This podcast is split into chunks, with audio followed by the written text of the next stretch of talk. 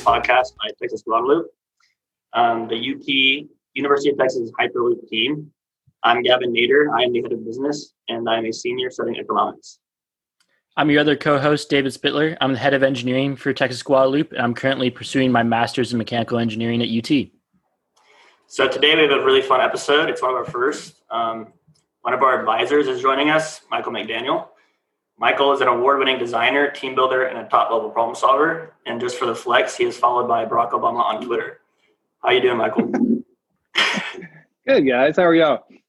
Doing well. Doing great. Got past the snow day, and now we're cruising. Yeah. Yeah. Seriously. Didn't um, really affect me though in the pandemic. yeah, sure. Everyone's working from home, anyways. Um, to yeah. start, um, can we just go back to how we met and kind of how you got involved with us and why you're interested in Hyperloop? Oh, sure. Um, I've always been interested in any kind of transportation, um, especially ways to get people around faster, better, and cheaper. So um, I've always followed Hyperloop and was looking for an excuse for it. But um, I actually met the team um, doing a talk uh, on uh, commercial, kind of off-world construction uh, for commercial applications. Um, and it was probably about two months before I joined Icon even. Uh, so I met some of the guys. Uh, they did a talk on Hyperloop. I did a talk on um, how to build off-world, and then I think uh, there was a couple other folks here, Hypergiant, and a few other folks that spoke as well on uh, space. But it was kind of boring compared to construction. So then, did you just start talking with Sharia um, about the team? How did that sort of happen? Yeah, no, I was asking, uh, particularly uh, your levitation system. Uh, it's pretty unique um, out of all the student teams. Uh, so when they were actually talking about using um, um, the air bearings for a levitation system, I just thought it was pretty fascinating uh, since your Hyperloop runs in a partial vacuum. So um, started asking him about that, but since Shari's business, uh, he was like, I have some people you can talk to about that. yeah, it's classic. It's classic business side. Yeah, yeah, exactly. And I actually saw one of your tweets from like 2016. You were you were tweeting about the the student competition. So have you been sort of mm-hmm. following mm-hmm. it since then? Yeah, yeah, I have actually. Um, and it's it's something that I've it's technology I've always followed since uh, you know Musk released the white papers. I actually went out and read the white paper and, and thumbed through it just to see um, kind of what he had come up with. Because at the time, I believe it was right after um, I'd stopped working on the wire um, uh, because I was doing my own startup at the time instead. Um, as I think that was right about the time maybe he released the white papers or so. I forget when the, the white papers are actually released. It may have been earlier than that. Um, anyway, I was kind of curious in it because uh, Hyperloop seems to be a fantastic uh, regional, um, if not uh, also national, kind of like transit system. Uh, if you ran lines that long, uh, but particularly regionally, it seems to have like a lot of applications. Uh, which would dovetail perfectly with uh, you know a, a, local transportation circulator like the wire concept. So i was kind of thinking wire local around austin and then you hit your hyperloop to go down to um, you know south padre to watch a rocket launcher up to dallas or over to houston so, yeah. At least from a texas you know a very texas centered perspective. Yeah for sure. Yeah i heard you mention the wire a couple of times there. Do you want to kind of go into what that is and um, just kind of the idea and the concept there? Oh, sure. If I can even remember uh, all the details about it now. Um, yeah, the wire actually um, was a an urban an urban cabling system, um, essentially uh, overhead gondolas uh, from ski lifts that we were uh, adapting as a mass transit uh, option for the city of Austin. Um, and it was a lot of fun trying to. Um, we had a, a grassroots efforts. We kind of mounted um, with uh, some designers from Frog. It started actually uh, when I was a principal or senior, sorry, principal designer at Frog. Uh, started uh, this project trying to cross train a lot of the design staff um, and creators at Frog. Uh, we were running the kind of cross train because I'm a weirdo that does a little bit of everything. So um, we were taking interaction designers and teaching them visual design, visual designers teaching them design research, uh, researchers like turn around and showing them this is what it means to do interaction design. Um, and a great a great way to kind of cross train um, all these different disciplines was to um, think about a transit uh, a transit problem. Um, so we just started originally looking at uh, bus systems, evaluating Cap Metro, which was kind of cheating for me. That's why I was using it as a teaching project because I just worked on um, a lot of cap metro projects at the job I had before Frog. Um, so worked on the metro rail and a lot of the, the local transit systems here. Um, and I think they were still using a very mutated form of one of my maps on, on the bus system still now. But um, so I had a I had a lot of knowledge, insider knowledge on Cap Metro. So I thought that would be a good safe spot. Um, but what was surprising is we got out and did the research, and our research essentially came back that the best circulation system for Austin would be flying cars. Um, and it was like, well, how can you actually do flying cars with modern technology? Um, and one of the crazy technologists that uh, used to be at Frog, um, who's now over at Argo, uh, suggests he was like, well, ski lifts. He's like, you know, I, I thought it was kind of silly, but we actually threw it in the mix and then started crunching numbers on it. And then once we actually started running uh, the math on it, uh, we're like, whoa, why aren't people using this? And it turns out they are. They use um, uh, gondolas like you would use at a ski resort um, in a lot of parts of uh, Central and South America, mm-hmm. uh, a few spots in Europe, uh, but it really hasn't taken off yet. People have talked about it, um, but when you look at all the modes of transit, um, it's by far the cheapest one you can put in. Um, it runs depends on how frequently you put a station. Your ground stations are going to be about three million dollars in hardware to bolt down. Um, so you can essentially say that's your per mile cost because everything else is just a tower and a cable. Um, so super energy efficient, super green, um, super quiet, um, and doesn't really take away from local surface level real estate. And that's the biggest problem with light rail. I've never been a big proponent of light rail. I love trains, um, but never really thought light rail was a great urban circulator solution because it it takes away uh, essentially real estate on uh, the ground level, which is the most competitive real estate. Vehicles generally run on that unless they're running in a tunnel or an overpass above it, right? But that's pretty rare and that's pretty limited burst, not long distances, um, unless you're talking about an elevated interstate. Um, so when you start looking at all the different modes of transit um, and how can you, you squeeze the most out of the 3D volume that is an urban center or city, um, going down like the boring companies uh, wanting to do, or potentially even with Hyperloop, right? Burying Hyperloop instead of having above ground tunnels or tubes. Uh, that would be great and it's fine. But uh, when you look at boring, um, it's really expensive. Subways are about 400, 450 million dollars a mile um, is where they start at. Um, so, and particularly below Austin with all their limestone caves and stuff and mm-hmm. springs and caverns, uh, when they just extended Mopac um, last summer, they punched through an unknown cave system uh, at Slaughter Lane um, and had to like stop work on it for months to cap it off. Um, so it's it's a lot of things that digging in Austin you just don't want to really dig, um, but you can go up. You can do a flying car, uh, and you can do it really, really, really cheap, like a fraction of the cost of uh, essentially urban rail. So what does a gondola that system? so what does like a gondola system look like in a city like Austin? Like where are you putting where are you putting the lines? How are you getting people in the gondolas? Oh yeah, yeah looks like Evan um, has some pictures here. I have a couple of photos. This oh, one, that's some old school rendering there. I just imagine like flying over ACL. like you get yeah. So we actually, well, we did. I mean, we did serious design research on this and um, a lot of business uh, research on this. Uh, actually, um, where we ended up, we ended up with um, a master plan. I believe that had, I want to say it was five five wire lines. Um, if I remember right. Um, the first line that we would actually terminate at Zilker Park would go, it would cross the river because uh, that's one of the cool things about cable. Um, it's a cable, so there's no infrastructure or additional cost to cross a geographic barrier like a river. Um, where if you're going to build a um, a bridge over um, uh, what are they calling it now? It's not Town Lake anymore, Ladybird Lake. Um, you build a bridge over that. That's ninety six million dollars uh, to build a bridge. Um, Congress, you can't uh, you can't expand the Congress Bridge in Austin because it's uh, a protected ecosystem for the bats. You can't expand uh, Lamar Boulevard because it's a historical bridge. Uh, it's a historical site. So you can't touch that. So you're left with First Street, or you have to go to Mopac or 35, uh, or put in a whole new bridge. And a whole new bridge is 93 to 96 million dollars. Uh, cable just goes over it. Uh, it's no additional cost. You just span a cable over it, put a tower on each side, and you're done. Um, so what we were doing with uh, the Wire One line started at the airport.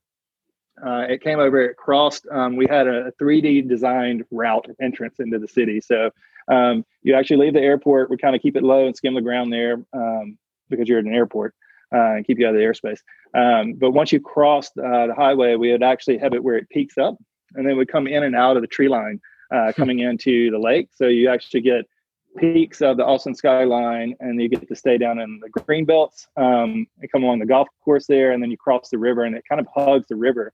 Um, it came into the convention center, and then uh, Wire One went from the convention center over to Zilker Park, um, kind of running down the lake and then crossing over.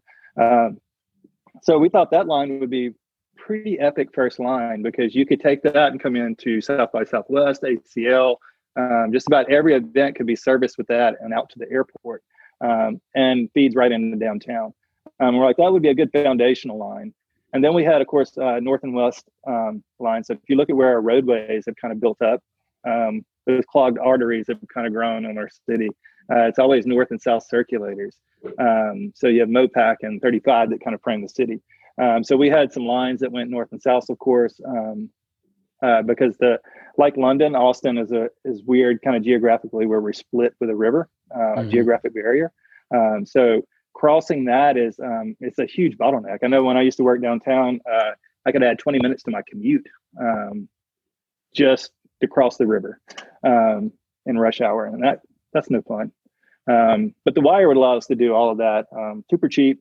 Um, we even had subscription models where we looked at the business models on it. Um, it would actually work as a private company. Um, it just required a, a hundred million dollar startup capital, and I was like, I didn't think I could raise that. So um, I tried to save the world a different way. Yeah. Fair enough. One thing I found really interesting about the wire is that in your talk on YouTube, you mentioned like it's a much better way to be introduced to the city um, which is something that I really hadn't thought about. And that made me think about like flying into a city for the first time. It's like one of the coolest experiences, like looking down, seeing like everything. Yeah. Um, so That's one of the coolest things about the wire. Um, Barcelona, Barcelona, Spain actually has an extension their subway line uh, that it transitions. You can come out of the subway, you go up what's called a funticular, which is just like a car pulled up a steep slope on train tracks and then you you swap from the funticular over to an actual gondola system and go all the way up to the the mountainsides in Barcelona where the uh, Olympic Village was. Uh, but what's really cool is um, riding up. It's just quiet and you're just kind of cruising along, but you're you're constantly gaining elevation and you're just getting a bigger and bigger um, kind of vantage point for the entire city that kind of sits at the base of the mountains uh, below you. So it's it's really elegant. Um, and that's something that public transit is not really synonymous with right is elegance mm-hmm. um, mm-hmm. or experience um, i mean when you think of experience and public transit everyone's mind always goes to the new york subway system and you know thinking rats or you know um, all kinds of dirty bodily fluids um, yeah yeah yeah grime and grease you know that, like you would each have your own private pod which is like yeah. pretty underrated um, that was underrated um we actually later crunched the math. The the gondolas would have to be a little larger, um, but not big. We're talking like ten person gondolas instead of four. But uh, you could still run the four person gondolas. It just depends on the volume that a line would have to have. Mm-hmm. Um, and that was one thing the rail lobbyist, um, Cap Metro, used to even in some of the the transit meetings is it with a joke about the wire every time. Um, uh, but that was one of the things that they had always hit us with. It was like, well, you can't you can't actually move that much capacity with it. And it's like it moves five thousand people per hour in each direction. It's that's a lot of people. You know, that's five thousand cars an hour off the highway. I was like, that makes a dent. Yeah. So you can't so move. technical you can't question. displace that many with a bus. So. yeah. So how how far away can you have the posts between between uh the the line there? Depends on the size of the post. Did y'all look? Did y'all like try to optimize for like a maximum? Uh, no, but the, if you look at um, ski lifts, so um, up at uh, was it Whistler maybe, um, or maybe in British, yeah, I think in uh, British Columbia, there's actually a, a cableway that spans peak to peak, and I want to say that maybe two miles. oh um, wow! Between your your limits, um, I'm probably totally wrong on that. You, somebody can Google fact check me on that one. Um, but uh, it's Jamie, pull that it's up. A, it's a big span. Yeah, it goes from peak to peak, so it's a big span. Um, so you can span stuff as long as um, you can build a big enough tower to support it. Essentially, your only distance limits on um, gondolas as they are right now. Um, that's generally uh, the length of the cable. You can only go about 13 miles um, because you have to double that length um, essentially for your cable running on a wheel. And there's just at some point you get too big of a wheel of cable um, to be manageable. So. Mm-hmm. uh, I want to that's rewind. really your only physical limitation. I want to rewind just a little bit. What's that? I can see that yeah. you have your electric bike there, um, and I have just more of a general question. Like you seem to be a very oh, crafty sure. and like have a lot of workshop experience. Is that something that you got like from your parents growing up, or where did that where did that come from? Uh, no, my parents. Uh, my mother's a painter, um, so she taught me to draw when I was, um, I think, two or three.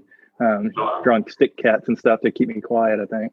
Um, but she's a painter, so I kind of learned. I've always appreciated art and have been painting and drawing since I was since I can remember. Really. Um, uh, my dad was a uh, was just a full out businessman. I mean, he owned a trucking company, so um, uh, was a lot of time for me as a kid was in sawmills, uh, being horrified by foremen who like to take you up on the catwalks and show you, you know, a 20 foot diameter saw blade spinning at, you know, 6,000 RPM and ask you, it's like, hey, you know what happens when your arm gets caught in that? you know, yeah. The wheel death. So I guess yeah. that, maybe that out of fear, it bred a lot of interest in machinery to me. But um, no, I've always um, I've drawn um, Martian cities, moon villages, trains of the future, any kinds of forms of transit and stuff since I mean since I was a kid. So, um, but you've always been interested in, in like space as well. Oh yeah, no, I I was my plan in high school when I first got my driver's license was um, I was going to go in the Air Force, which I'm not a, a military person, but I was going to go in the Air Force because I wanted to be a fighter pilot, and I was going to be an astronaut mm-hmm. um, because that's the only profession anybody really tells you about for space when you're a kid. Mm-hmm. Um, especially um, before this kind of new era in space that we're in now, uh, the new space economy. We have commercial interest and there's new jobs, yep. new types of jobs needed there too. Um, but as a kid, I mean, you could hope you could get to be an astronaut for the government and the government would strap you to something really expensive and big and loud and goes really fast and fire you off the planet. You know, that was your nice, that was your only hope.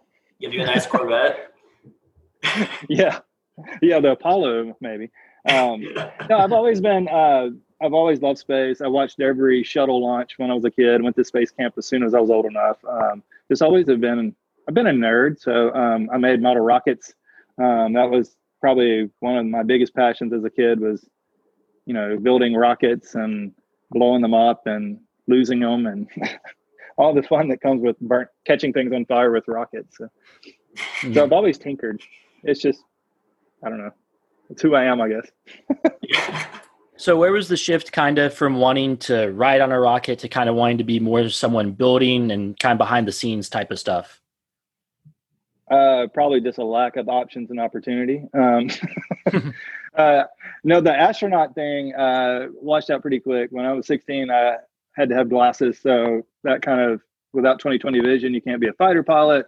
Um, so I was like, well, that's kind of the end of the road for the, the astronaut career. And that was be- before I knew that they actually had engineers and stuff that went up. You know, everyone thinks of the, the Chuck Yeager astronaut, or not astronauts, but like test pilots and then astronauts. Yeah, test pilot, um, Maverick, you know. Yeah, yeah. So that was kind of always probably more alluring to me uh, than anything.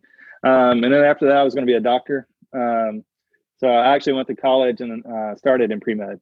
Um, but then uh, I lost my father to cancer at the end of my freshman year in college. Um, and after that, I was like, oh gosh, um, that was kind of, you know, everything in my entire world changed. Safety net's gone, everything. It's like, okay, well, now what? Um, and I went to the career aptitude center, the career service center at Mississippi State. Um, took a computer aptitude test. Not joking. Um, and it came back with the first option being architect. The second one was uh, graphic design, industrial design, fashion design, like every form of kind of creative profession that they had. Um, and then I went through the course catalog for state, and they offered graphic design and architecture. Graphic design was less math. That's essentially how I ended up being a designer. Uh, but it's worked out pretty well for me. So, yeah, for sure. I would definitely say so. I bet your mom was happy about that, right? You went the graphic design. yeah, but she's a fine artist, so it, sometimes it's kind of hard to understand um, you know, when I'm talking about an invention or something I built or designed, um, or you know, software you've made or something, it's like it's kind of hard to explain explain it sometimes. So right. it's not like a painting or a sculpture. You know, it's it's much more tangible. Mm-hmm. Yep. At times. um, and so then, what did you do after you graduated? Was that McKinsey or was that Frog? yeah, no, I've forced got my way around through history and all over the place. Um, no, I graduated um, from Mississippi State, and I'm, my first job was in California, um, and I did a lot of branding uh, for startups in the first dot com boom. That's how old I am. Um, so I moved out to uh, Silicon Valley, lived out there for a couple years. Um, my wife, who was my girlfriend at the time, uh, finished law school and then um, moved out to California with me. So we had a lot of fun out there uh, until we were. She was homesick and ready to come back home. She's a Texan, so I kind of married into Texas. Um, so she wanted to come home. I was fine with that. So we we moved to Texas, um, and I got a job um, uh, with a design firm that was doing. At the time, it was before anybody did user experience design or UI designers weren't a thing, um, not in like a formal way that they are now, at least. Um, design research was, we called it ethnographic based field research because there was no design research. Um, there was no value of design in business. You know, this wow. Jobs was actually, you know, making it, um, making a demonstration for everyone essentially with this return to Apple at the time. So, um, so it was a different time, um, but it was also kind of awesome because we got to pioneer a lot of a lot of stuff that is just kind of what's taken for granted now. It's like it's that's just design research, and it's like there was no classes for this stuff back in the day when we did it. So, um, but we started out doing um, what kind of changed. I was doing basically print design and logos and branding, um, kind of iconography, that kind of stuff. Um, because it, to me at the time, it was like, this is the pinnacle of creativity. Uh, you've got to symbolize something as complex, you know, as this multinational conglomerate company down into one little simple symbol. Um, and I thought that was the end all be all until I started working with um, in healthcare, um, and particularly with patient experience in healthcare. Um, so we did a we did a job um, at that design firm I, joined in Texas um, for MD Anderson Cancer Center in Houston. Uh, and that was kind of a special thing for me since I lost my father to cancer. Um, I was like, well, they told him his one only hope would be to go to MD Anderson. He's like, I'm not going to Texas. Um, but went down there working with the folks at MD Anderson, um, and all of the volunteers there are all cancer survivors who were told the same thing my father was, but because they went to MD Anderson, um, you know, they were actually alive. So um, worked on a big project there where we actually built an entire patient experience system for them. Um, MD Anderson at the time, I think it expanded to 10 million square feet.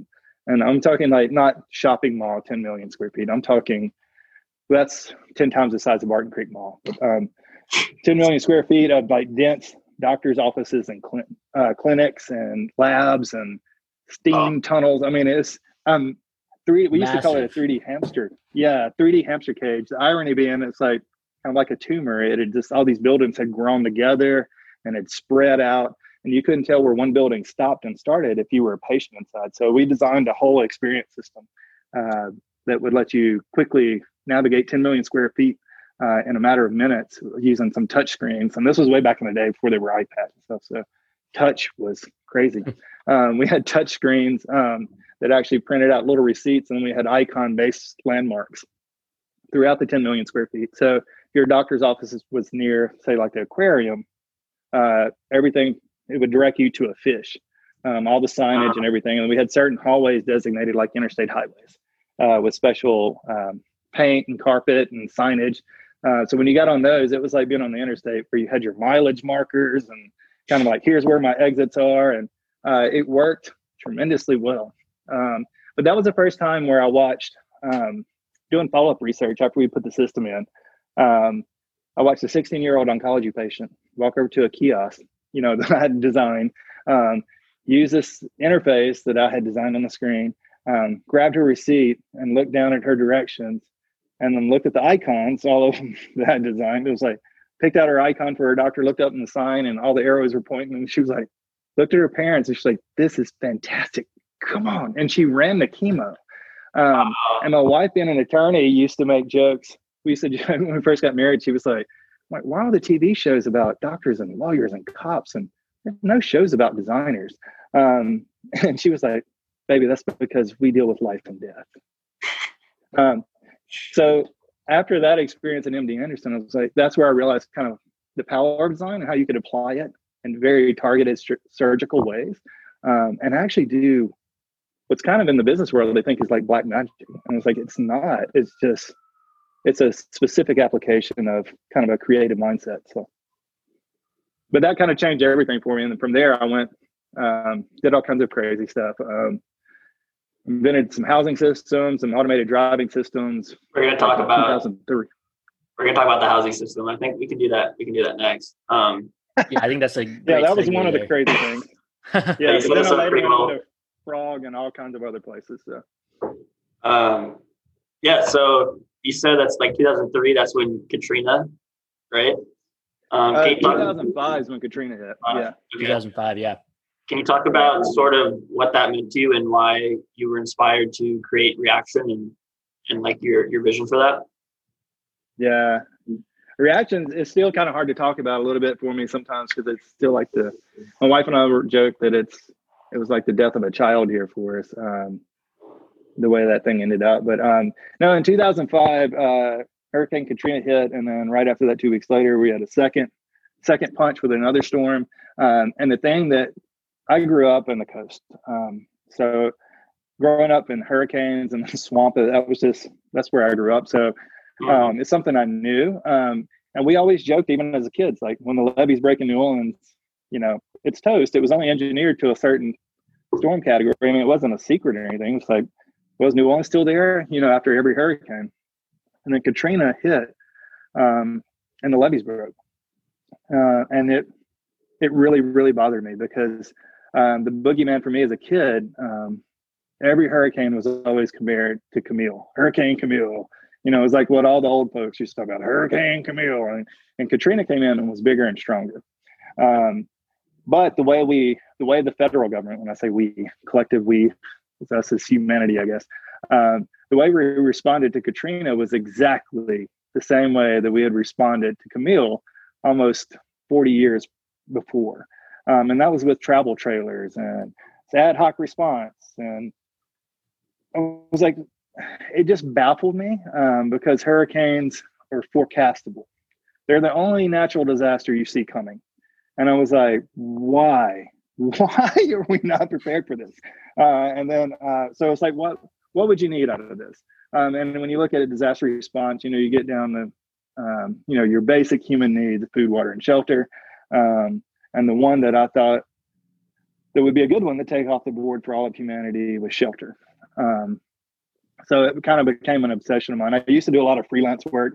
Um, so even when I was doing all this kind of experiential design work and um, transit work and and stuff like that, um, to get kind of my kicks out, I would do a lot of freelance work and uh, at night and on the weekends and stuff, doing uh, logos and just regular kind of design stuff. But I threw all that aside instead of putting energy into that stuff. Um, it's probably when I first made my first garage workshop, actually, as an adult um, at our old house, um, and started just trying to make it myself. I was like, well, uh, there's got to be, and I drew up like all kinds of different housing things, built a bunch of different types of prototypes in my garage. Um, and I was drinking coffee one day, and that's where I came up with the Exo idea because um, the coffee cup stacked um, and a big sleeve of them. I was like, man, I can move a lot of houses if we sleeved houses like coffee cups. Um, and then it just kind of became a thing that I worked on. It was a passion project for uh, 10 years um, before I finally eventually left Frog um, and had some investors um, that invested in me. Um, they really believed in it um, and tried to make a go of it. So, so yeah, I think you said that that was how it all got started. I think you said it takes FEMA like 45 days to get those trailers there. And I think your, in your videos you said that like they it was forecastable, but they didn't really prepare for it, and they ended up going to these lots and buying these trailers for like three times over sticker. Um, and it just seemed like a super yeah. efficient way to respond to the supply and demand, and everyone always overcharges the government too. So yeah. um, those travel trailers, they were paying you know one hundred twenty thousand dollars and ninety thousand dollars for trailers that you wouldn't pay. They were like MSRP was about nineteen thousand if you bought it off the lot without haggling, right? Um, so it was just kind of a ridiculous waste all around. Uh, there was you know government funds spent on cruise ships, and we're going to put people on cruise ships, you know, and mm-hmm. like now mm-hmm. still in a global pandemic, that's probably really horrifying to a lot of people. Um, that you would send cruise ships into a disaster area where you have stagnant water and you know disease, but you know, whatever. Uh, we spent it on cruise ships. We spent it on uh, travel trailers, hotels. People lived in hotels forever. No one really remembers that. Um, but you, if you got anywhere close to like Southern Louisiana, you didn't have a hotel room. Like hotel rooms were booked out for um, through most of Mississippi, Eastern Texas. Like you, because the entire population was displaced. And what um, you know, disaster response is typically if you if you study it in school right? Disaster response officially ends when the tax base recovers. Well new orleans still hasn't recovered from katrina. Yeah. Um, they permanently yeah. displaced over half the city's population half the tax base. So there's a financial incentive there um, and that was that was the whole premise behind reaction was not to make money on anything. Um, but it was like how can we build businesses that last? Um, that have impact that are set up to do something good. Um, but the only way to get people excited and motivated by it to actually invest in it um, was that you have to be profitable. And to be profitable is like you have to be able to turn out volume. Um, so that's why we were looking at applications like um, pop-up hotels with Hyatt for Coachella and um, lots of different kind of applications for the product.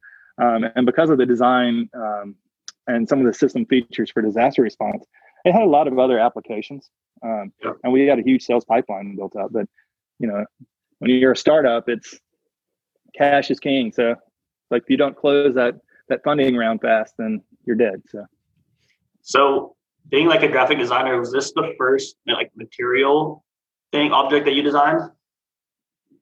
Uh, it wasn't the first one, but it was probably the first one that had any kind of notoriety to it. I did a lot of um, um, well at the firm I was at before Frog. Um, so I was never an industrial designer formally at Frog. Um, I was a visual designer and interaction designer and design researcher, um, which was kind of all three of the creative roles that Frog had on staff. Um, but I didn't do. They had industrial design uh, in two studios worldwide, but um, I was never on the industrial design teams there. Um, the place I was at before Frog um, I, I worked in what's it's a hybrid weird field, which is perfect for a weirdo like me. Um, it's called environmental graphic design. Uh, and it's kind of an in between gray area design discipline that um, sits between architecture, graphic design, and um, I guess probably industrial design and with a dash of interior design. I don't know. Uh, whereas, and then that's where I was doing a lot of transportation work. Um, so designing um, all kinds of transportation systems, um, ways to move passengers through airports, um, way to move patients through hospitals, um, how to how to find buses and trains more efficiently. You know, depending on which public transit system we were working with, um, how to get business districts, how they can move um, customers. You know, fluidly around you know business districts to businesses and stuff. And it all sounds silly, but it's all called wayfinding. Um, and people used to make fun. It's like, so you you designed signage when I was doing that way back in the day, and I was and it was it was always fun because I took a junior designer one time. We were traveling in, in Chicago, and I took some blue tape out, and I was like, "Here's the power of design." And I walked out in the middle of O'Hare Airport, and I put some blue masking tape and just made a line right down the center of the uh, jetway there, and just tore it off, and then went over and sat back down and started drinking coffee. And he was like, "What? What's so great about blue tape and design?" I was like, "Just watch." And it was like people thoughtlessly would segregate on the lines. So in the U.S., uh, you know the driver's always on the left side uh, but everyone if you're going in that direction you're going to go on the right side of something. Mm-hmm. if you put down a line people won't even think about it. They'll just split. It's just built um, into your brain so you at that people point. that just yeah it's hardwired right? So, um, so it's like people started you know filing past you know they weren't just this mob just crashing through each other. It's like i was like that's it's a piece of color a colored line on the floor uh, and you can actually move people without them knowing you did it. So. Yeah. Uh, I just wanted to show this real quick. This is a stackability. oh, there's an EXO. Yep. Yeah, those are old school ones. I found this really interesting because you talk a lot about like culture and like it has to look good and people have to feel good using it in order to for it to like be adoptable. And I mean, this thing looks really good. Yeah. And it was they were nice. I spent a lot of nights in them. Yeah. My kids I used to have campouts in there when they were little little. I think, you, I think you mentioned that like your AC went out and so you went and slept in one in your backyard. Yeah. Yeah, the dog and I slept in there a couple nights. Um, the dog was my co-test pilot. That was actually the first time I ever slept in one because um, I just finished a rapid prototype. It didn't last the summer because the materials I used were stupid and they essentially turned to dust in the Texas heat. But you learn. Yeah. Mm-hmm. Um, well, I got another great transition. When I first saw that, yeah. it reminded me of like a space habitat. Um, very so spacey for sure. yeah, it looks very futuristic. It looks like it should be on the moon. Um, so that was a 20 year roadmap for reaction. Uh, yeah. yeah. Yeah. Uh, so that yeah, that's what's funny about what I do now. So. Yep, that brings us to Icon. Uh, can you talk about like what Icon is and how you got involved? Yeah, sure.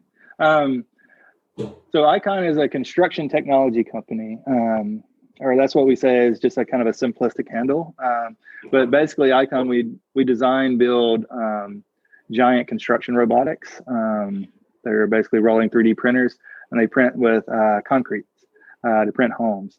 Uh, so uh, Icon can print entire homes. Uh, we focused a lot over the past two years on homelessness and affordable housing. Um, but we're getting into all kinds of other homes. So these are some homes uh, that you're showing right now. Uh, that's Community First Village. Um, so we printed those homes. Were printed all three of those at one time by one printer. So that printer was just rolling back and forth on the slab, printing three houses at a time. Uh, these are actually for um, people that have never had homes. Um, they're chronic homeless. Um, and actually, Tim uh, uh, is the first um, first person to live in a 3D printed house, like as his permanent residence in the United States. And he lives right out in Community First Village in it. Yeah, that's wow. the Chicon house. That was the first one uh, that Icon did. So that was built back with the the very first Vulcan One prototype printer, uh, and that's actually in our head of construction. That's in his backyard. It's his actually home office. So uh, when we've been doing calls through the pandemic, he's the only one of us actually calling in from a 3D printed house because this is office so how long does one of these take to print? Uh, you can print our general rule of thumb uh, with the current generation of technology we've got right now out in the field. Uh, it's about 500 square feet uh, per 24 hours. Um, so the Chicon house was under 500 square feet. Um, so it printed in, in less than a day. Um, the Community First Village and the ones that are on the uh, Apple TV Plus show Home uh, down in uh, Nacajuca, Mexico, those are all small format because they're meant to be um, affordable housing um, and kind of affordable price points. But we have printed um, homes up to 2,500 square feet. Um, yeah, and that's what's cool about the robots is like they never get tired; they just keep printing. So. and what material is this? Is this just concrete? Uh, it's a special mix of.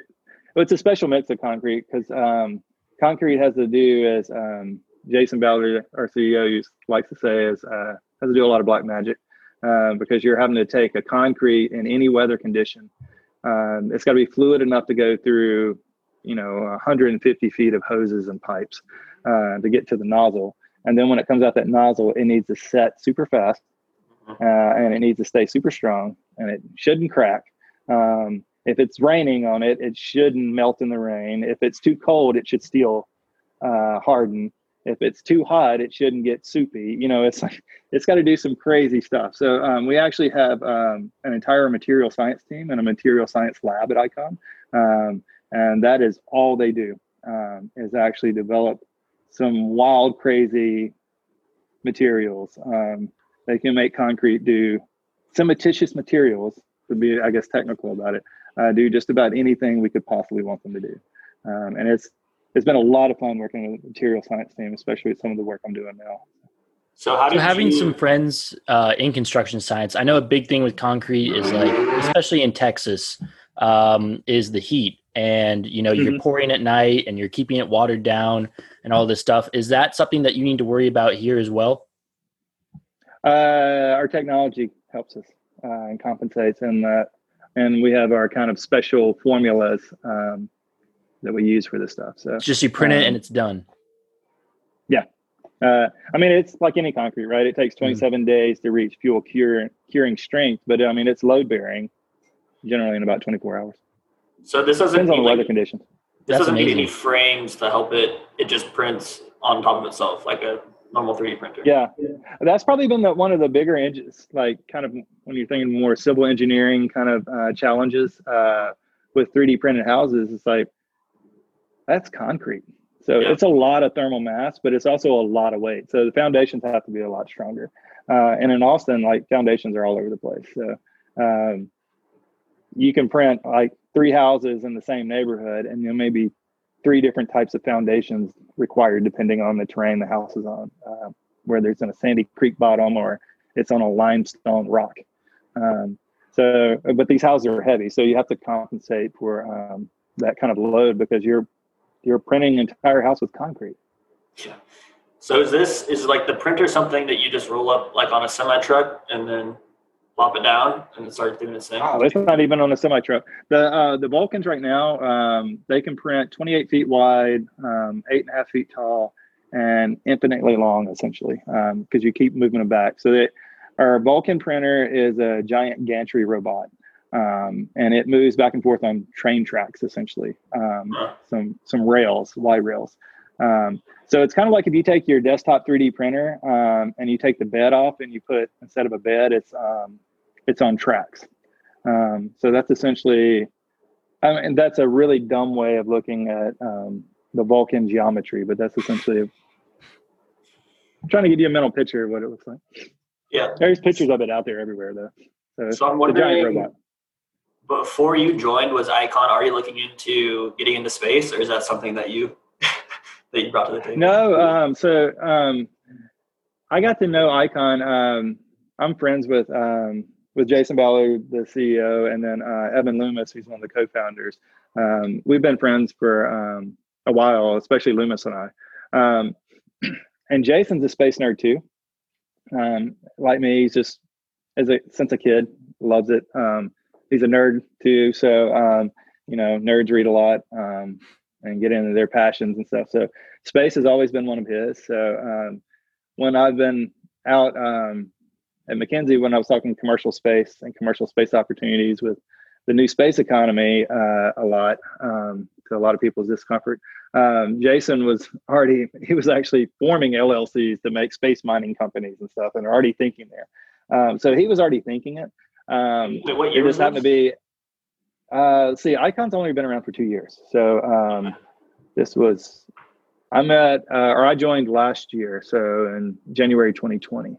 Um, but that was the join kind of um, an overall space program um, where Icon is working with NASA on on right. Artemis uh, for the lunar base, um, which would be for pan, uh, you know, permanent manned uh, living or uh, human human occupation, I guess, human settlement of the moon.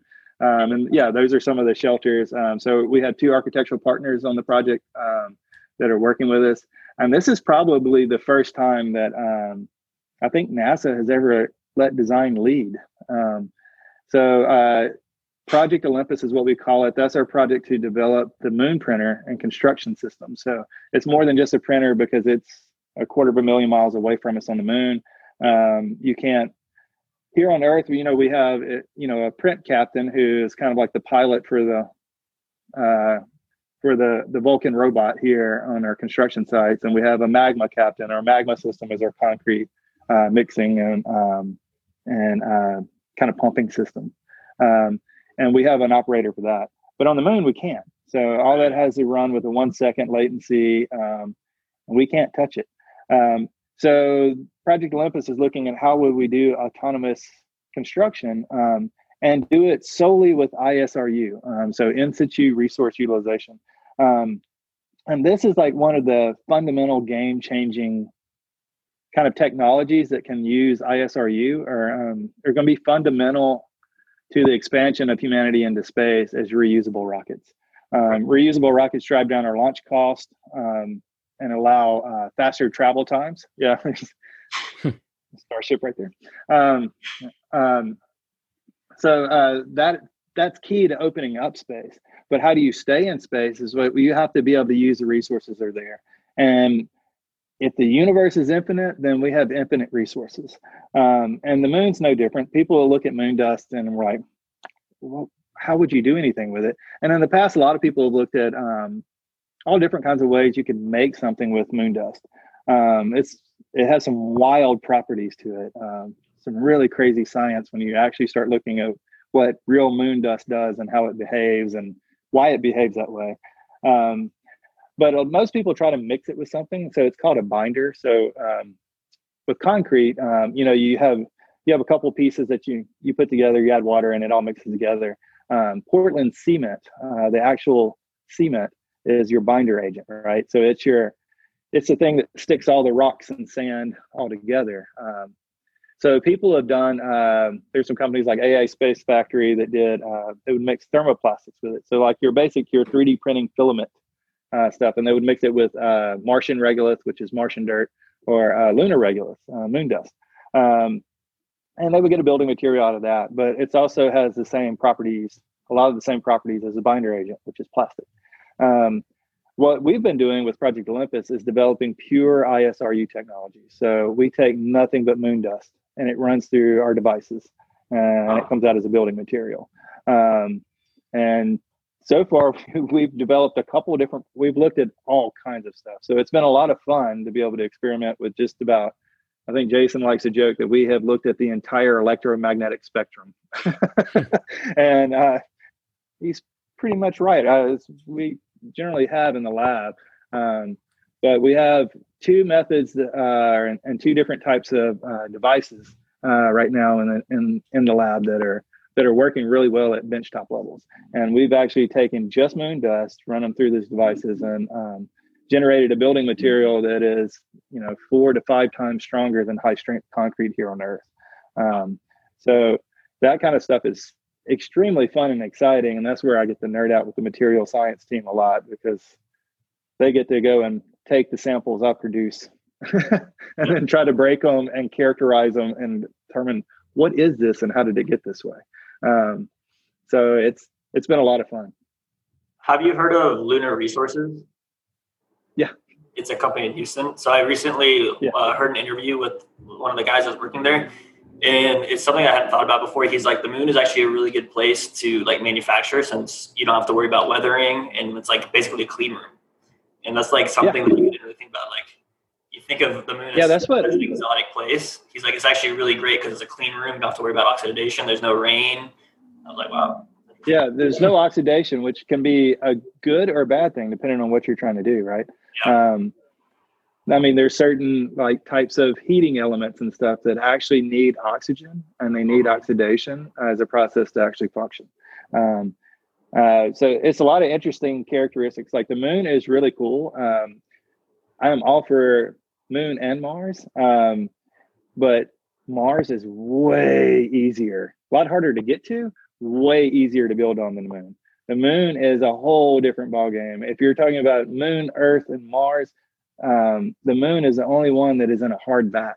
Um, yeah. So water sublimates, you can't mix concretes on the moon surface because the water just instantly is gone. Right. Um, so you can't mix anything. Um, if you can't mix anything, then it's like, okay, well, what can you can you add something to it?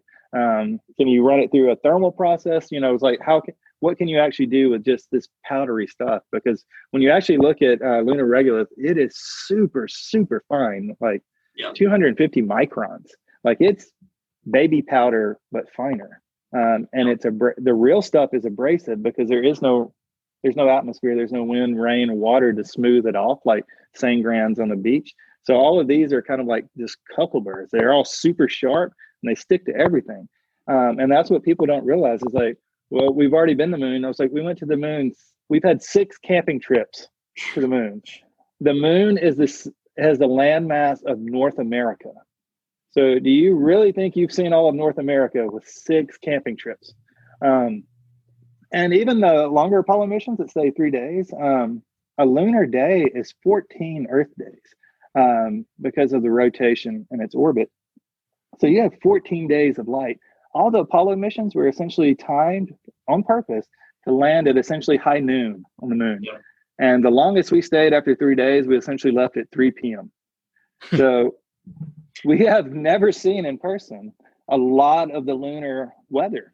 Um, and that's something that's very poorly um, misunderstood um, about the moon because we just simply don't know because we we haven't observed it and haven't been able to observe it until we go back.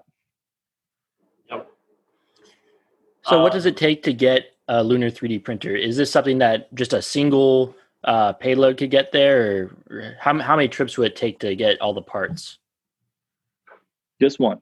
Just um, one. So we've just depends on which launch vehicle you're looking at. Um, Starship was not was never intended to go to the moon. Uh, the lunar variant of it um, is interesting, but it's not a cargo. It's not a lunar cargo variant of it. It's kind of some of the fun stuff on the moon. Yeah, yeah, but uh, the Starship could do it. Um, yeah, the Starship sure. will require landing pads though um, to be there if you're going to land. Try to do a descent with Raptor engines firing. Um, and that's one thing that people don't really realize. One of the fun things about the moon, um, since it's covered with a very, very, very fine powder across the whole surface, um, and it's in a vacuum, uh, rocket exhaust doesn't go straight down like it does here on Earth because you have an atmosphere holding the rocket exhaust down. It expands outwards. Uh, and when that gas expands outward, it takes everything else with it and pushes it as fast as it's expanding outward. So if you have a rocket engine coming down with 10,000 pounds of thrust, that thrust is pushing all that dust out. So even the little Apollo, the Apollo LEMs uh, had about 10,000 pounds of thrust on descent. Um, they actually sent dust orbital. So Phil Metzger um, has some great talks and some um, some great videos, uh, kind of explaining some of the simulations and stuff that they've run on this. But uh, the Apollo landers actually take moon dust orbital around the moon uh, into orbit, and it comes back in at, at hypersonic speed. So you have essentially a dust storm coming in that fast. Um, so without landing pads and ways to control that um, exhaust, there have been some studies, and there is concern that um, with enough commercial traffic to the moon, we essentially pollute the moon, where we have a haze around the moon from us just taking up so much moon dust from activity. And you have that's what would happen if you didn't have landing pads there. Um, but that's all a digression off of Starship. Um, Starship is awesome. Um, uh, our system will fit in Starship. It, of course, will fit on um, uh, New Glenn um, atop a Blue Moon lander. Uh, the way we currently have it, I mean, it's so early on, right? Because um, we're not going to fly for a couple years now. Um, so we have a lot of rapid prototyping stuff. But in its current form, as we have we have been working on it so far, um, we could get two of those on top of a Blue Moon lander inside of a New Glenn. Um, and then that would give us one shot. You'd have two printers. Um, two printers on the surface on, up there on top of the lander. Yeah, because wow. the depth. Because um, when you're looking at the diameter of New Glenn, it's uh, smaller than a Starship. So Starship's about what 30 feet. Um, yeah. New Glenn's around 22 feet. Um, so when you look at the inside of the fairing, uh, you essentially have a 20 foot deck, um, and then about what 45, 55 feet uh, in the payload fairing. So um, the Olympus designs that we have, um, that we currently have, um, are a very what we call a boom tower. Um, so it's a very vertical arrangement, um, so, but it's very much like a construction crane uh, that you would see um, any kind of standard construction crane you see all over downtown Austin right now. Uh, the difference being is our, our jib, our jib arm. So you think this is your construction tower and this is your jib arm that moves and it has your dolly, it goes back and forth and lifts your stuff. Um, the way Olympus is currently conceived is it's a tower like that, but our jib arm actually folds, um, so it can fold up vertical. So when it's all vertical and packaged up, two Olympus sprinters, in theory, could fit on top of a, blue, a single Blue Moon lander. Uh, the bigger Blue Moon lander, the HLS size ones, which have a 10 metric ton capacity. Um, so the printers would be riding down. So in this scenario, if they rode down on Blue Moon, uh, they would they would land there. Um, they'd be offloaded off of Blue Moon, and then uh, they essentially have to drive themselves to their construction site, which should be near the lander, hopefully. Um, and then they are um, they're essentially fed by excavators. So um, NASA's RASSOR is a great example of a, um, a, a low gravity excavator design. Um, so something like a RASSOR or a different type of excavator would essentially just feed Olympus moon dust and it would take that moon dust and convert it into um, essentially like an ultra high strength ceramic. um, and that's what the structure would be printed out of. Wow. Um, and then I don't know if you can talk about this, but where would you get your power from? Uh, that's the fun part. So NASA is telling everyone uh, looking at going to the moon and uh, cislunar space commercially over the next decade uh, not to worry about power. Power will be there, um, and so that's power an interesting policy. yeah, so don't worry about it; it's there. um, yeah, so we've been sizing our system. Um, our system will actually could run on a, uh, some very large battery packs that you're recharging with solar. Um, it wouldn't print that fast because you would be power limited. Um, ideally, um, RTGs or modified RTGs um, would be what you would want to use for power uh, for something that could be self-contained and mobile um, that would have the power demands of a full Olympus system. Uh, because the devices and technology we have right now are very very cool, um, but they are power hungry. I mean, we're not talking like they're not crazy something like out of a comic book where you know the city all the city lights dim when we turn it on or anything but um, it is definitely something uh, you know it's it's bigger than a flashlight so uh, in space that that requires a lot of thought and, and calculations on your power so i noticed on the earth 3d printed houses obviously you start with a foundation already there and then you print off of that um, but obviously on the moon that's not a luxury that you get um, so how did you kind of have to change the design or change your strategy uh, to to be able to work around that? Yeah, uh, that's a great question. Um, so what's really awesome is this is probably like I was mentioning earlier, uh, the first time that NASA's had designers in from the get go. So um, Icon, when we came in um, to start working on uh, concepts for Project Olympus, uh, we didn't want to build the technology like the printer in a vacuum. Uh, we would rather have it in kind of more of a, a closed creative loop, um, for lack of a more graceful term. So um, we wanted the printer to be able to be, have the capabilities to produce the architecture that humans would actually need to live on the moon. Um, so you can do a chicken and egg scenario with it, or you can take some guesses. Or what we did was we brought in um, SEArch+, uh, which is uh, was one of the winners of uh, that's one of the that's a Mars Ice House by SEArch+ that's on the screen right now. Um, so SEArch+ was one of the winners of uh, Mars uh, Centennial Challenge um, for 3D printed habitats. Um, and their Ice House, and then they had a, a later one called the X House um, that both won awards in that competition.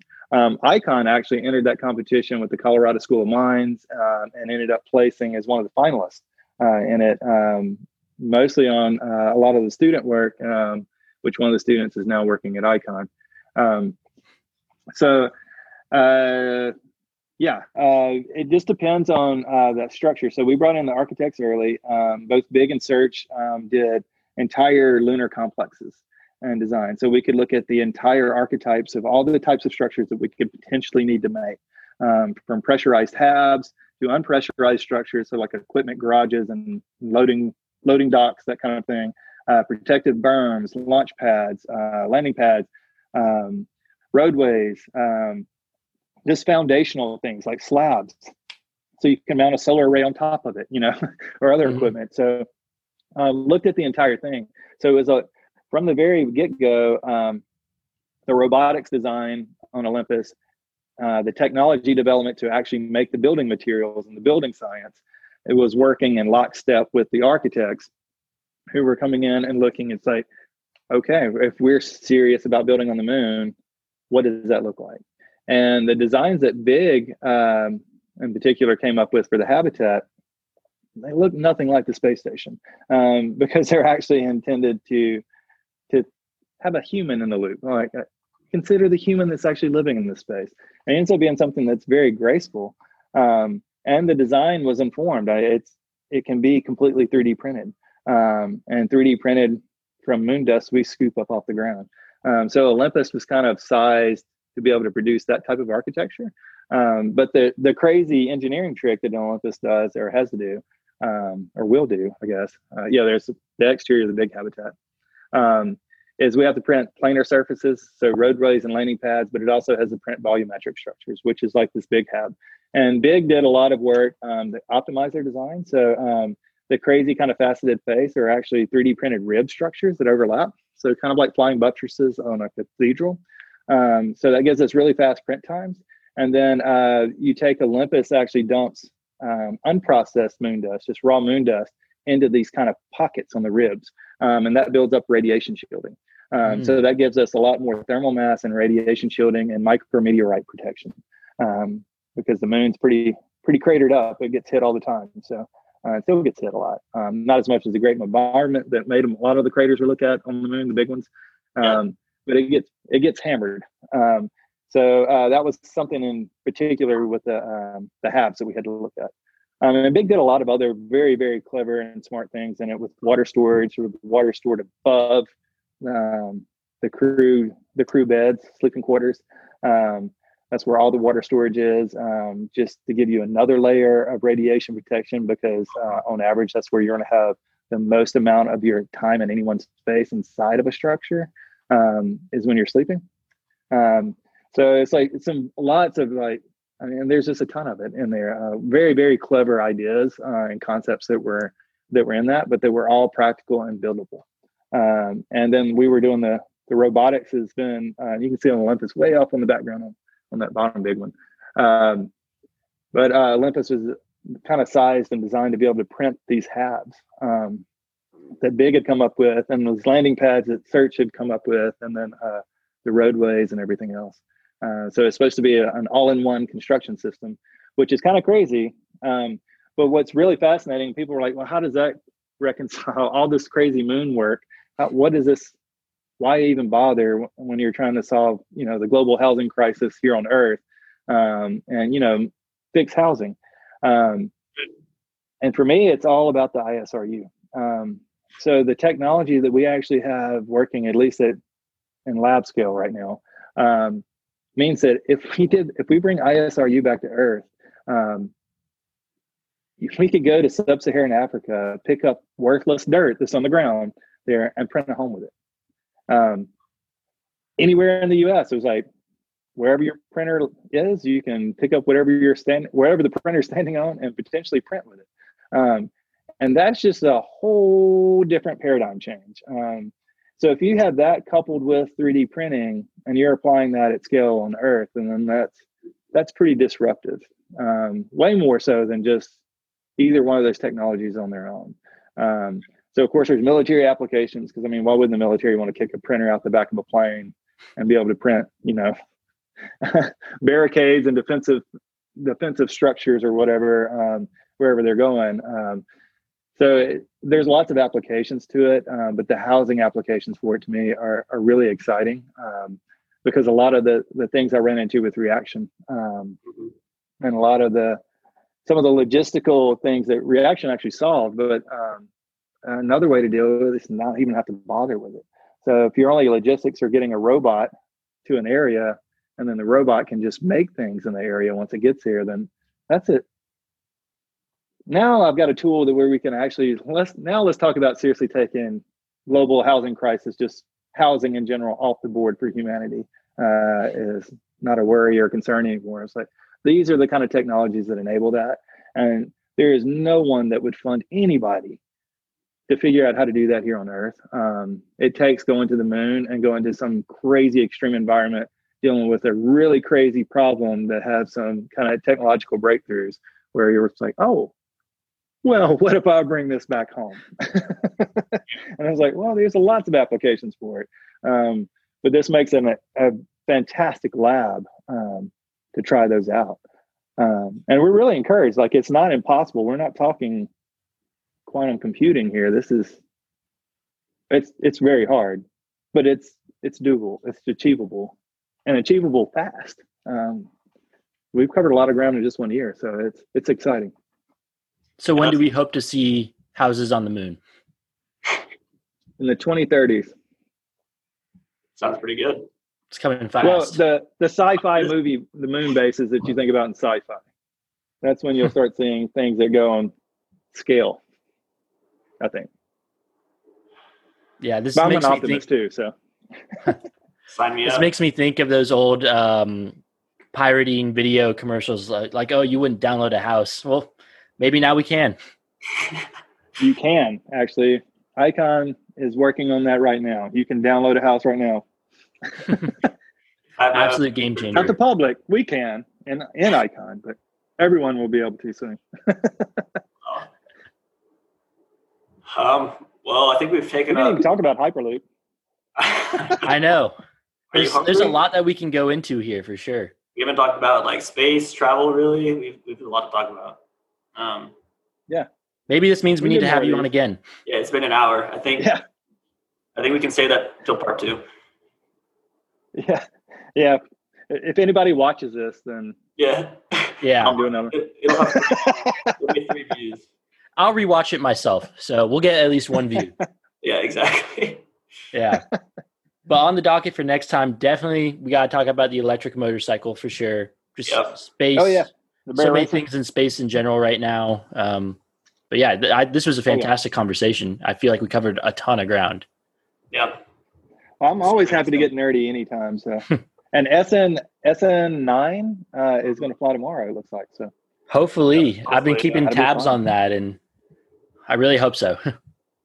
yeah, I also want to yeah, talk they got about the Static Fire two off today. So I want mm-hmm. to talk about Rocket Lab with you too, since that's a whole 3D printing situation. But we'll we'll have to wait. Oh yeah, no, Rocket Lab's fascinating. I think. Um, yeah, I think they're my favorite. Small launch provider though. That's my. I worry about all the small launch providers. Like I want them to all survive, but yeah, there's, just, and, there's only so yeah. much market you can do, yeah. and the big market now is going to be human human rated vehicles. So yeah, mm-hmm. and massive payloads. And massive payloads. Yeah. Yeah, Blue Origin and SpaceX, not the not the Fireflies, but yeah, suborbital Blue Origin. yeah. Yeah, or Virgin. It's like, God, how long does it take y'all to get to orbit, man? 20 years. 20 years and counting. One of these days. All right, guys. All right. Yeah. Well, thank you so much for coming on. Um, yeah. Thank you so much.